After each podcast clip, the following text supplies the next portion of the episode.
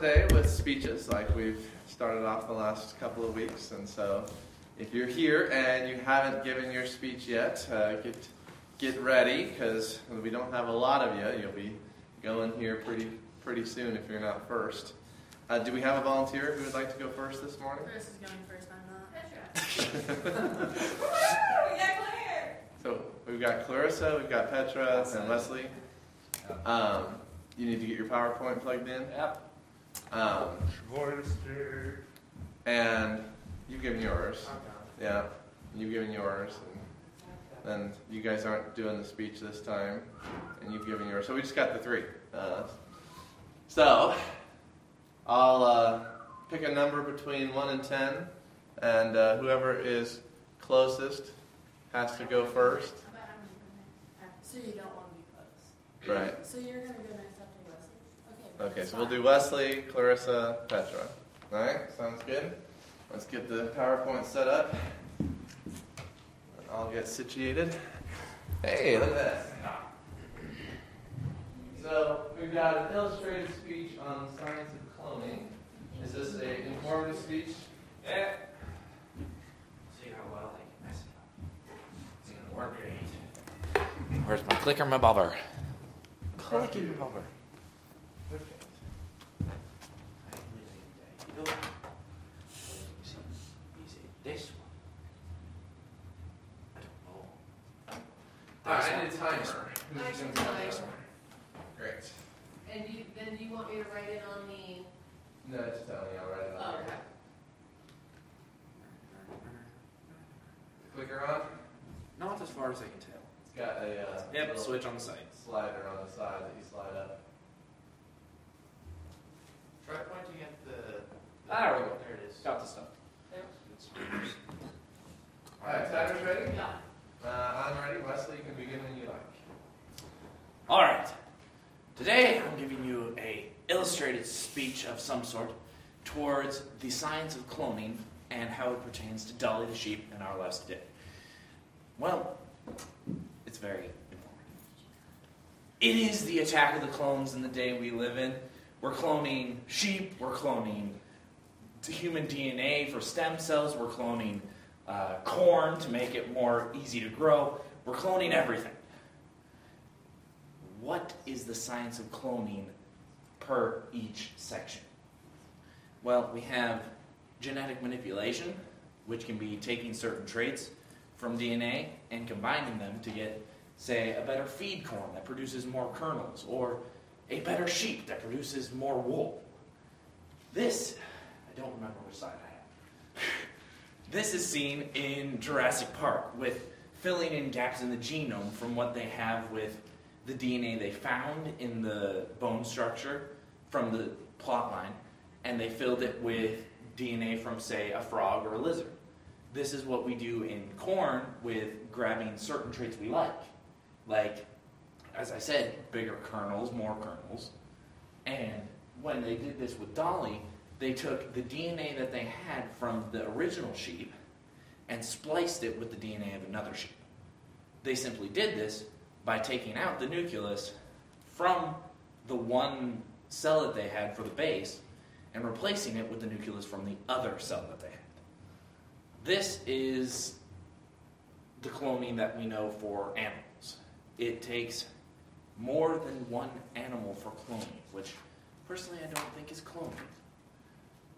We see in this sheet that I made that it's very similar to how we actually reproduce normally, whereas cloning from a standpoint of biology is more like asexual reproduction, which is seen in the cell life. They can just split apart. It's literally cloning in basics. This is just taking a cell and making it into another cell.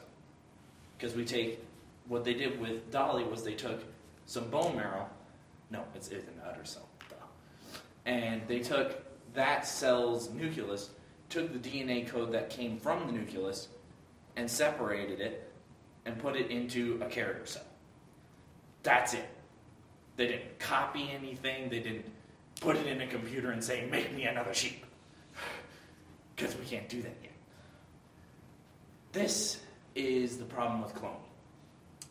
It's not really cloning. It's doing all the same things that biology does in itself. So we're just copying what nature does already. A greater proof that we cannot be the creators of the earth. We cannot be something from evolution. It's got to be created by someone bigger, because we still don't understand. The problem with cloning is if we could truly clone someone, we could get them to look the same every time. This is seen with, you know, in Star Wars, how each clone did not look exactly the same.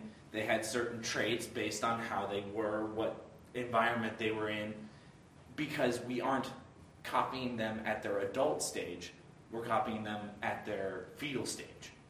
So it's not cloning to an extent, it's copying, and then letting it go from there.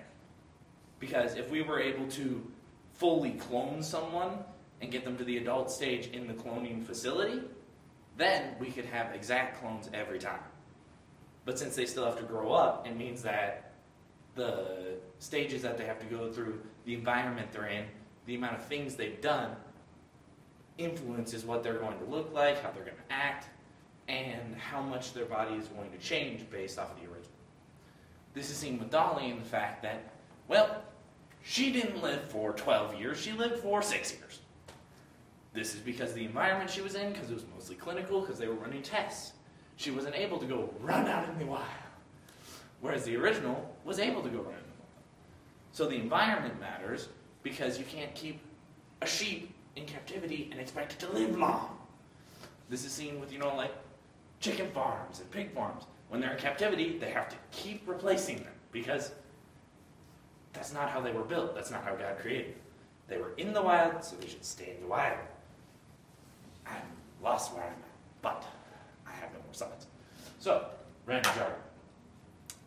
The human cloning that everyone's so happy about is not really useful, because what are we going to use it for?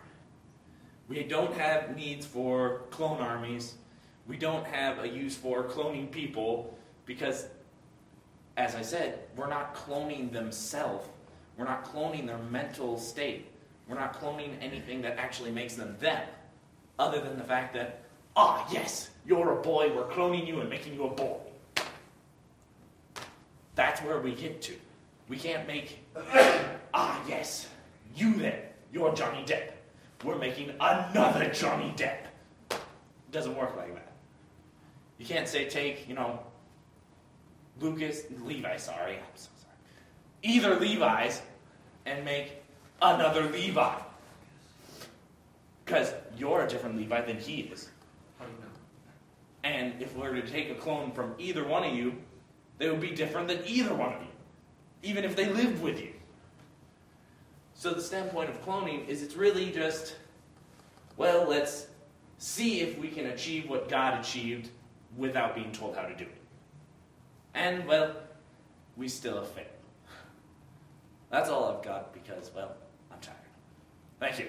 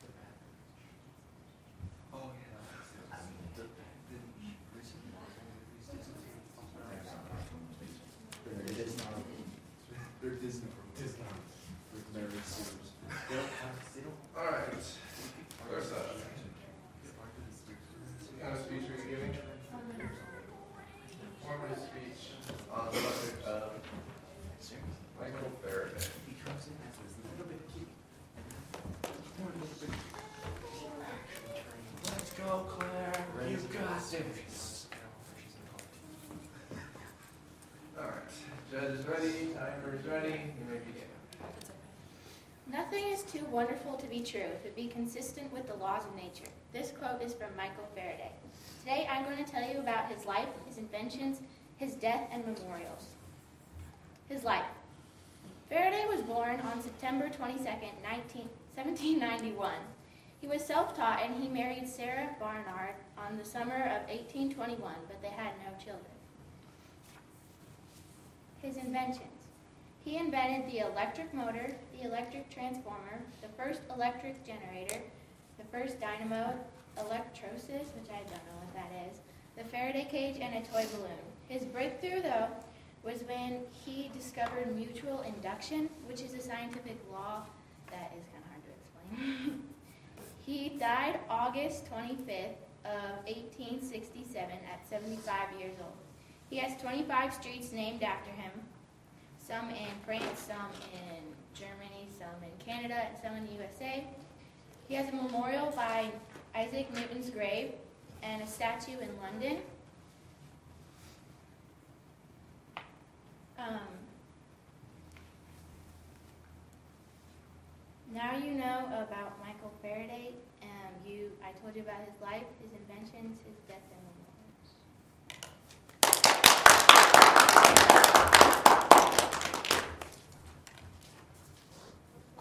job.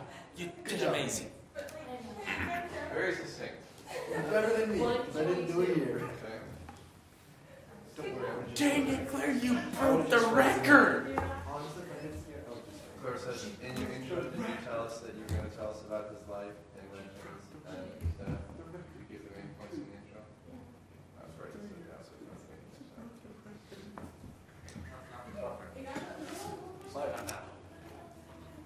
I think I have the record for the worst speech. I just stood up there, got through the introduction, I was doing well, and then I just uh, we got through the introduction last time. That's why I didn't do it, you just got me. That's the same one.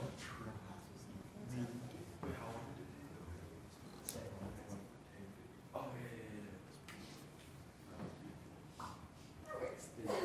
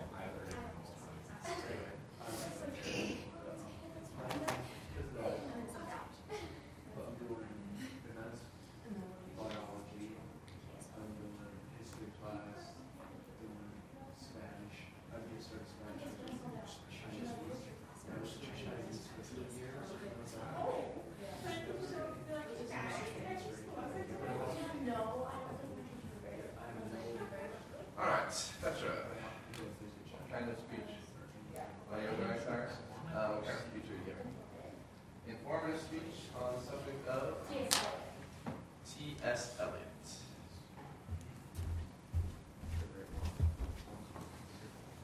Just last name have one T or two T's? One, very sure. Alright, I'm ready. Tyler yes. is ready. Maybe. Okay. What are the roots that clutch? What branches grow? Out of the stony rubbish, son of man. You cannot say or guess, for you know only a heap of broken images where the sun beats, and the dead tree gives no shelter, the cricket, no relief, and the dry stone, no sound of water. Only there is shadow under this red rock. Come and under the shadow of this red rock, and I will show you something different from either, your shadow at morning striding behind you, or your shadow at evening rising to meet you. I will show you a fear in a handful of dust. It's an ex excerpt from The Wasteland by T S Eliot. When T S Eliot became a Christian, he was able to influence many different people through his writing. I will be telling you about his life before he became a poet, his first years of writing, and his life after he became a Christian. T S Eliot grew up in Saint Louis, Minnesota, to a family who didn't smoke or drink. From an early age, he grew up listening to his father read Dickens in his armchair. That influenced him to start reading from a very early age. When he got older, he went to New England to a different, to public, to a private school. And then afterwards, he went to Harvard University for three years. But before he could take his final oral exam, he quit Harvard University. After that, he went to Oxford University for one year, but then he quit. After that, he tried out several different jobs before he became a poet, but none of them quite stuck. In nineteen twenty-two, he published The Wasteland, and that gave him international attention for the first time. The Wasteland was written to, tell, to express his feelings on World War One and the wreckage that it left behind in the world. When he read Bertrand Russell, an essay, Bertrand Russell's essay, Free Man's Worship, which is basically telling people, man must worship man, he decided that actually what he, how he was living and how he was writing poetry wasn't the way that he believed it should be done. And in nineteen twenty-seven, he was confirmed into the Church of England. After he became a Christian, he started writing about his beliefs and his faith. In Ash Wednesday, that was the first um, poem that was, his faith was written about widely, and people read about that. Um, although he was criticized writing his poetry, he continued writing it and grew closer in his walk with Christ. In nineteen forty-eight, he won a Nobel Prize in Literature, and, after, and then after that, he stopped writing poetry and started writing plays. I told you about his life before he became a poet, his first years as writing as a poet, and his life after he became a Christian. When he became a Christian, he changed his style of writing and was able to be a light for Christ. This is an excerpt from Ash Wednesday.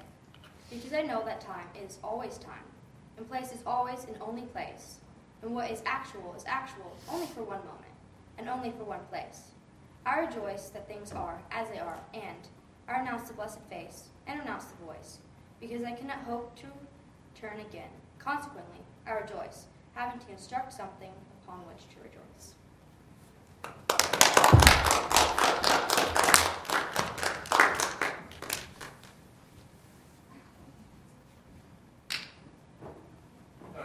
three twenty-five. Woo-hoo.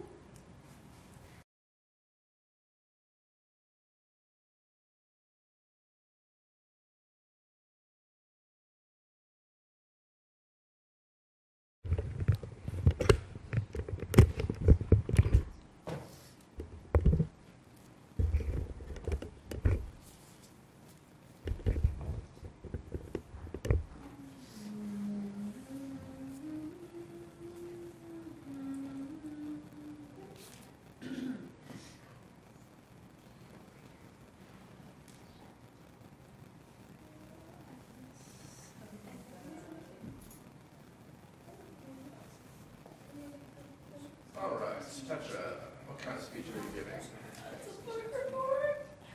Uh, book report, that's an informative speech. Yeah. On Animal Farm? Yeah. Let's go.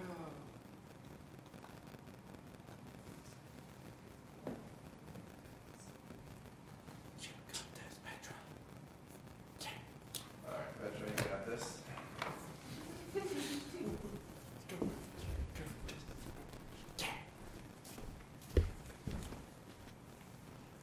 Ready, time yeah. is ready, you may begin. Okay, now comrades, what is the nature of this life of ours? Let us face it, it is a miserable, laborious, and short. We are born, we are given just so much food as will keep the breath in our bodies, and those of us who are capable of it are made to work to the last atom of our strength. Hello, my name is Petra van Cleve, and today I will be doing a book report on Animal Farm. My three points are the cast of characters, the uh, summary of Animal Farm, and the lesson learned. First is the cast of characters. The book starts off with Mister Jones, who is a farmer of a manor farm, and he had fallen on hard times and became a drunkard and very careless with his animals. Next were three dogs, uh, Bluebell, Jessie, and Pinscher, and two cart horses, Boxer and Clover. Boxer was a very hard-working um, horse, and his, one of his mottos was, "I will work harder," but uh, old age uh, caught up to him. Next was a white goat named Muriel, who was one of the few animals who could read. And next is Benjamin, who's um, best friends with, um, he's a donkey, and he was best friends with Boxer. And next is Molly, who um, drove, um, who pulled Mister Jones's um, trap. And she, she was a very um, dim-witted horse who eventually left the farm. And the, there was a cat who his name was not actually stated, but was always absent during all the meetings. And Moses, the raven, who no one ever liked because he always talked of Sugar Candy Mountain, whatever that is. And the main pigs are Major, who started um, the thought of rebellion, Snowball and Napoleon, who eventually led it, and um, Squealer, who was Napoleon's henchman, with an abundance of pigs, hens, sheep, and cows. Next is the summary of Animal Farm. Animal Farm was written in nineteen forty-five by an English author, George Orwell. Animal Farm allegorizes the Russian Revolution of nineteen seventeen. It's about a group of farm animals who rebel against its human fa farmer, Mister Jones, to create an equal society. It, major themes throughout the book is totalitarianism, where what means uh, where the citizen is subject to an absolute state authority. Another major theme is the pig's descent into corruption by their need for power. The more they had, the more they needed. Another theme is the power of language. Starting out by singing Beasts of England, which was eventually banned, followed by the constant alteration of the Seven Commandments. Lastly, the adoption of slogans like "Napoleon is always right" and "four legs good, two legs bad." But that eventually got changed to "four legs good, two legs better" as the pigs decided they need to walk on two legs. Uh, next is lesson learned. What do we actually believe in and why? The animals kept believing in a revolution that had been utterly betrayed. Being vigilant even in the best of times, the overthrow of a fraudulent government does not prevent the rising of an even worse one in its place. All power can and may contain an element of corruptibility. The pigs may have started out well-meaning, but once they realized that the animals listened to them and without thinking, they started to abuse that power. In conclusion, I went over the cast of characters, the summary of Animal Farm, and the lesson learned, and I'm going to end with a quote. "All animals are equal, but some animals are more equal than others."